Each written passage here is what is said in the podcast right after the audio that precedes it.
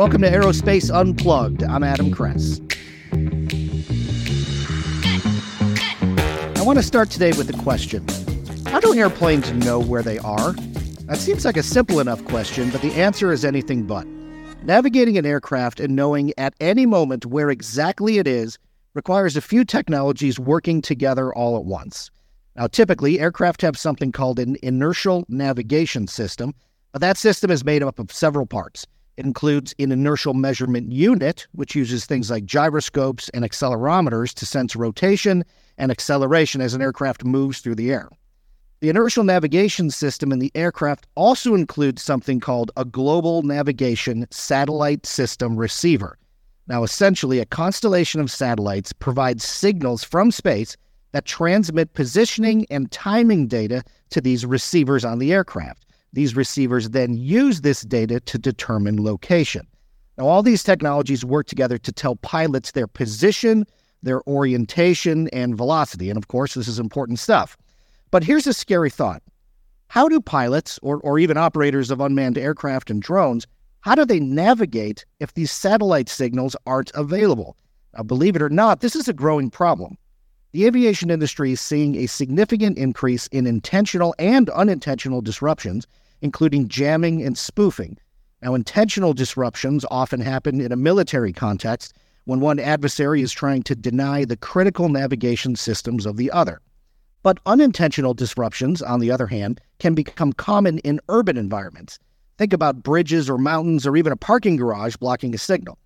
Now, regardless of why a signal gets blocked, it's imperative that pilots and operators understand that there are alternatives to GNSS based navigation, and these can improve performance in both civilian and military applications. So, I have two guests on the show today that are going to help me discuss this topic. The first is Ben Mohr. He's the Director of Offering Management at Honeywell Aerospace, and Ben leads Honeywell's alternative navigation product line.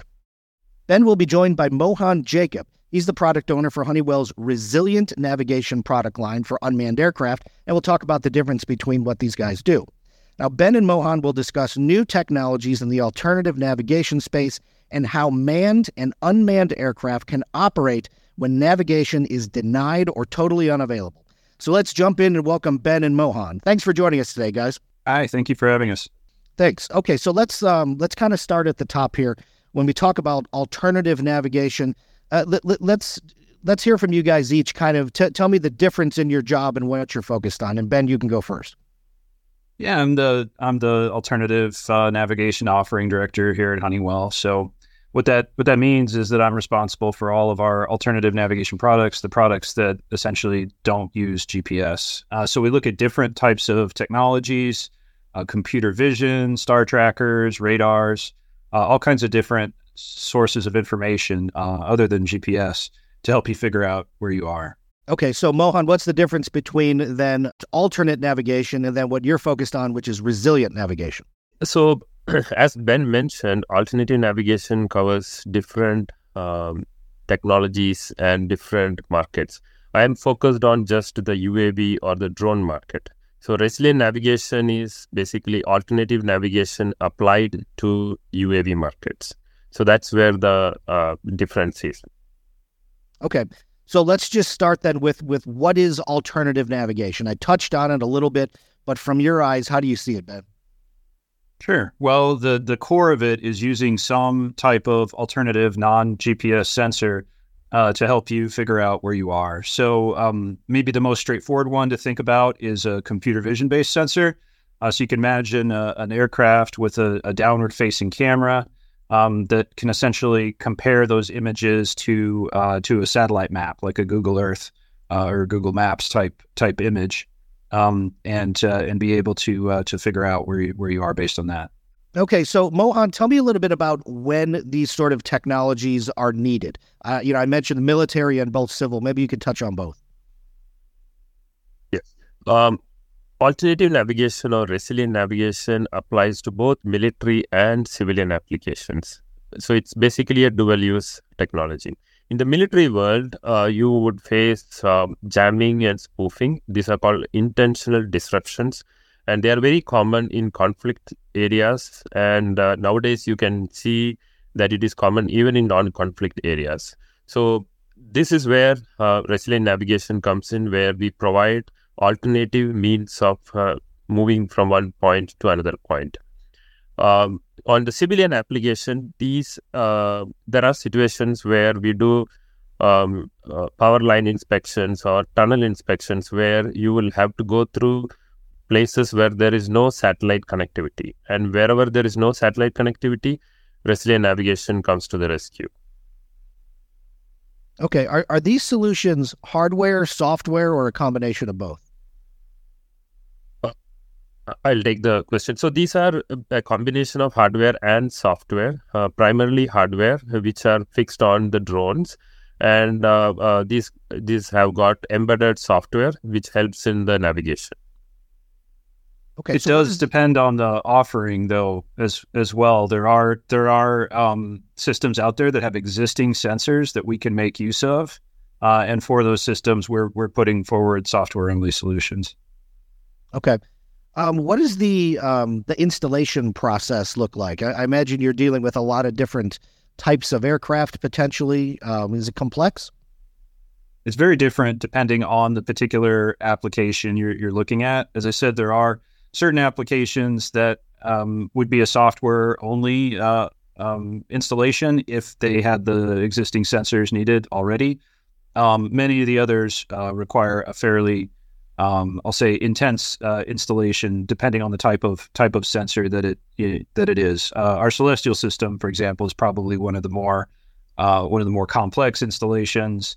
Um, requires a, a, window looking out the top of the the aircraft, um, and then somewhere in the middle is something like uh, Mohan's resilient nav- navigation system, where uh, you can attach uh, attach the sensors essentially to the outside of the drone.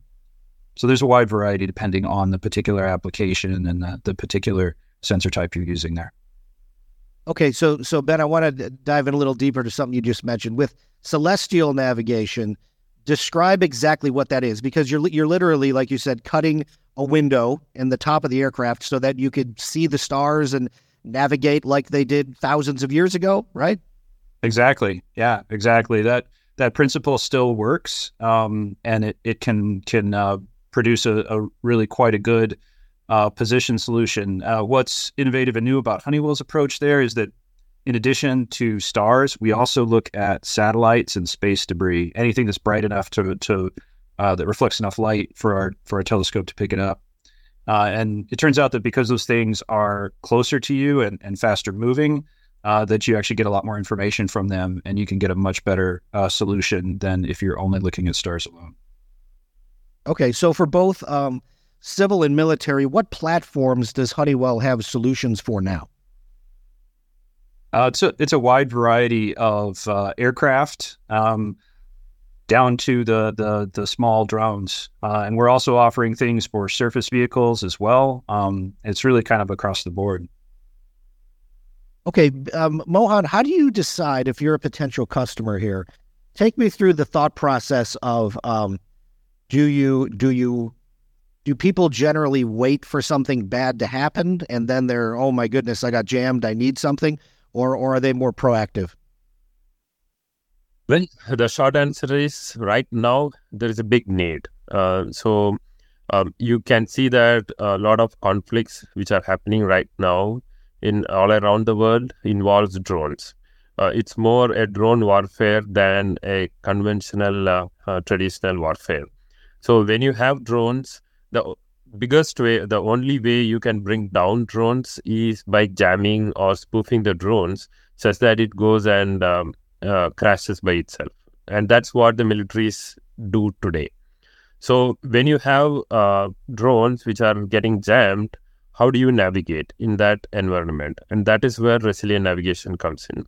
So today, uh, the typical process is that uh, we go and do our initial pitch with the customer, but uh, we also invite customers to try out our uh, solution. Right? We do demo units. We give them demo units, and they try out this in different scenarios. And what we have seen is we have almost like a ninety percent conversion from the time a customer decides to try it out. Uh, they would most probably buy some units. So that's our uh, conversion till now. Okay. Ben, uh, talk a little bit about um, you know Honeywell's background in this technology. I, I, know Honeywell Aerospace creates everything from avionics to wheels and brakes, engines for business jets. But in this area specifically, what's kind of the lineage of, of how they got to where uh, you guys are now? Yeah, Honey, Honeywell was actually one of the uh, one of the originators of of modern navigation systems. We've been in the navigation system business uh, over 50 years.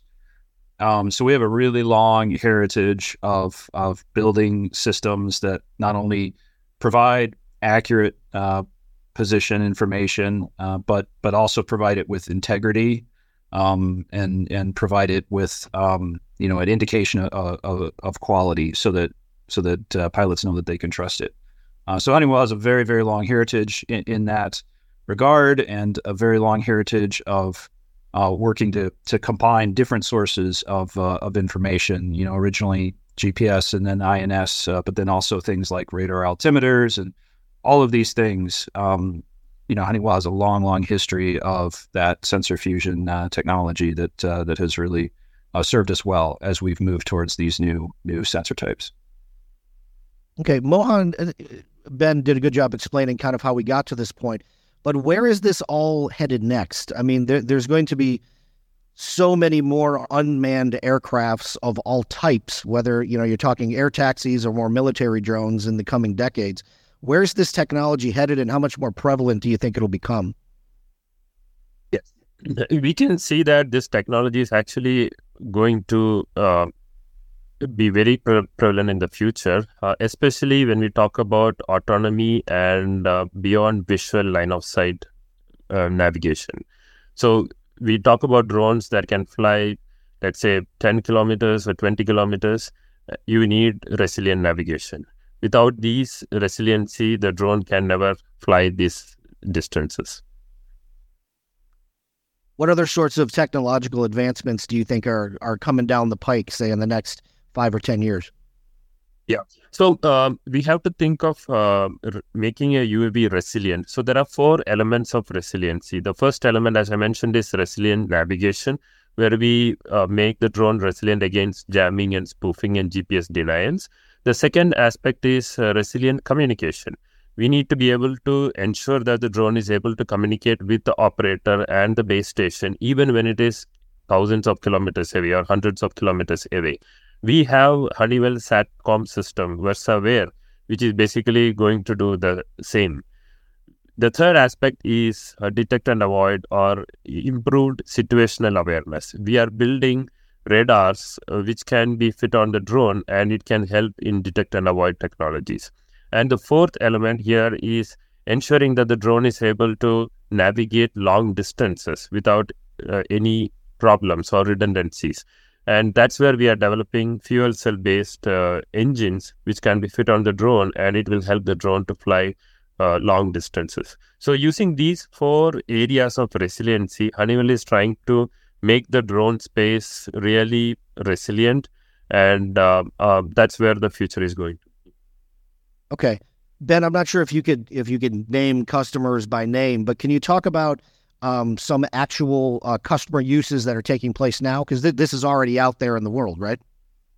It is. It is already out there in the world. Yeah, we don't uh, want to name customers by names, but uh, I'll say that uh, there are multiple examples of, of these systems being used um, in in real conflicts right now, uh, and we get a lot of um, a lot of pull from those uh, from those situations where, where people actually try it out uh, in theater. They've been very satisfied with it, and they've they found that it that it meets the needs, uh, and so that that's really um, as, as Mohan said when when people try it they they they believe in it, and that's that's really doubly true uh, when it's actually used in theater. Okay, I, I would imagine a a GNSS denied environment um, would be almost anywhere uh, in a in a military setting. Um, but if we switch over a little bit to the civil side, what are the problems that those customers are trying to solve? Where they they may not necessarily be uh, be getting attacked, but they may be running into other areas where their connectivity is cut off. Yeah. So, uh, we heard earlier about the the situations for say like bridge inspections or operating in um, cities with tall buildings where signal can be blocked. Uh, that's definitely an issue. But actually, the um, the attacks, sometimes unintentional attacks, are a real problem for commercial operators today. Uh, so there, there's been multiple incidents of um, inadvertent or perhaps sometimes uh, intentional jamming around airports that have shut down uh, airports domestically. Um, certainly uh, abroad, uh, there's there's a lot of incidents of uh, en route flights over certain areas that have been disrupted uh, due to this. So it's it's a real problem for the commercial side as well. How do those unintentional jams happen? What causes them? Well, sometimes it's uh, something, uh, some other system kind of uh, radiating in a frequency band near the GPS band. Uh, sometimes it is um, someone with a, I'll say, a, a, a, I think they call them personal privacy devices, a, a, small miniature jammer that's trying to, you know, prevent their boss from from knowing that uh, that they're taking a long lunch break. Um, and it turns out that that actually affects aviation nearby. So um, yeah, there's a, there's a lot of instances of those sorts of things. Okay, what about um, you guys mentioned earlier? Um, uh, not necessarily aircraft, but some of this technology is also uh, applicable to to ground vehicles. Is that true as well? Absolutely, yeah. Um, we we we've uh, have a lot of pro- uh, products that are focused on ground vehicles um, our our anti jam systems and our, our resilient nav system that that Mohan leads is um, is a great example that is also very applicable to ground systems as well as the UAVs. So when you guys are talking to customers, whether it's on the civil or the military side, I imagine some may need a, a very robust protection. They they need a lot. It's very high stakes. Um, others may just want a little bit of air cover per se. So how do how do you help customers and how do they decide? Um, which technologies that they actually need. Yeah. So uh, if you talk about uh, resilient navigation, we follow the principle of multiple layers of resiliency. Um, if the customer is faced with low power jamming or um, jamming for very very short time, we would recommend them to go for an anti-jamming system, and that's part of our uh, product suite. If the customer is faced with uh, heavy jamming or going through areas where the likelihood of jamming is quite high, we would recommend them to buy both uh, the anti jamming system and the inertia navigation system. And if the customer is uh, in, intending to fly for longer duration in longer distances without GNSS, then we would recommend to buy the whole suite of resilient navigation, which has got uh, the anti jamming system, the inertia navigation system, and an alternative navigation system. So a combination of all these three systems ensures that the customer is able to do long distance and long duration UAV navigation. So on on the civil side of things, when it comes to jamming, I would imagine mostly unintentional. But is it, is this is it really that big a deal on a, on a day to day?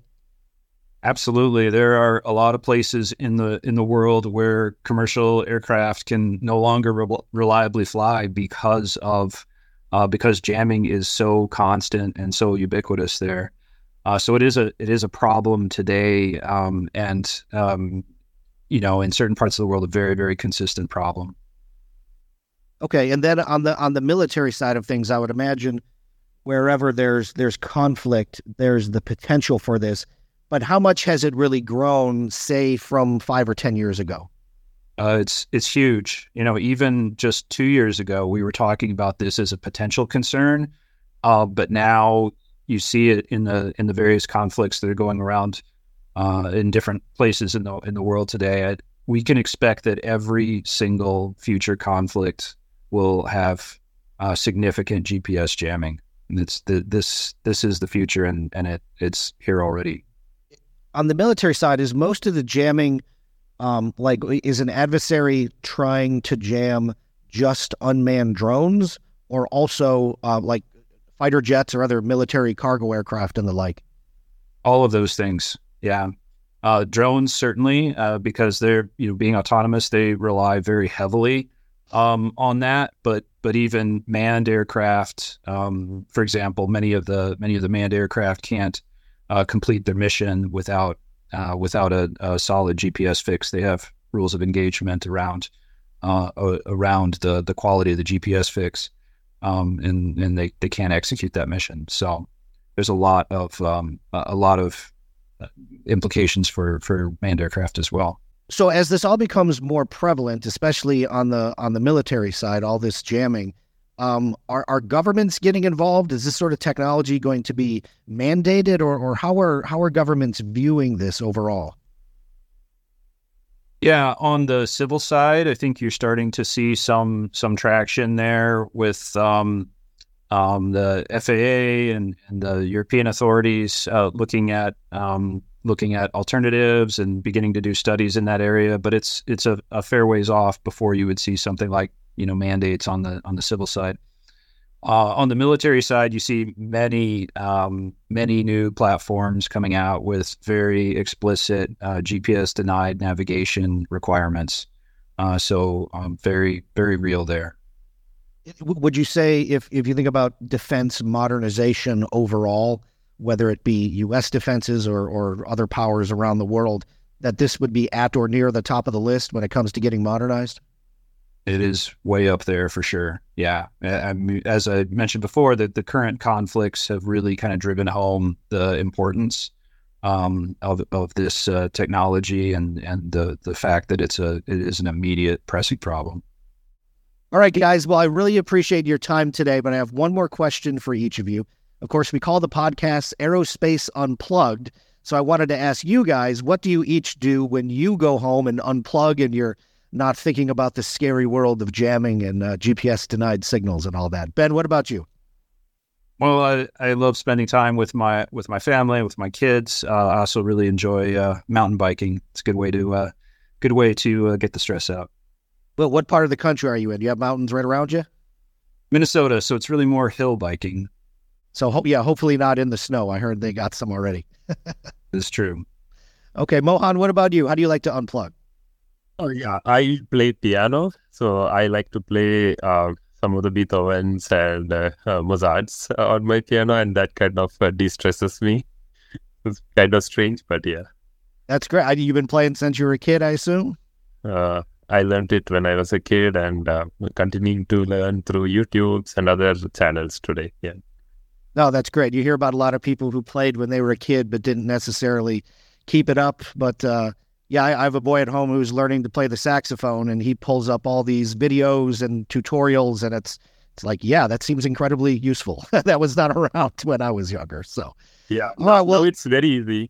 No, it's mm-hmm. yeah, definitely. All right. Well, I want to thank you guys both, uh, Ben and Mohan, for joining me today on the podcast, and thanks to everyone, of course, out there listening at home. If you want to learn even more about Honeywell's alternative navigation technologies, make sure to check out our website at aerospace.honeywell.com. Thanks again for listening, and we'll catch you on the next episode of Aerospace Unplugged.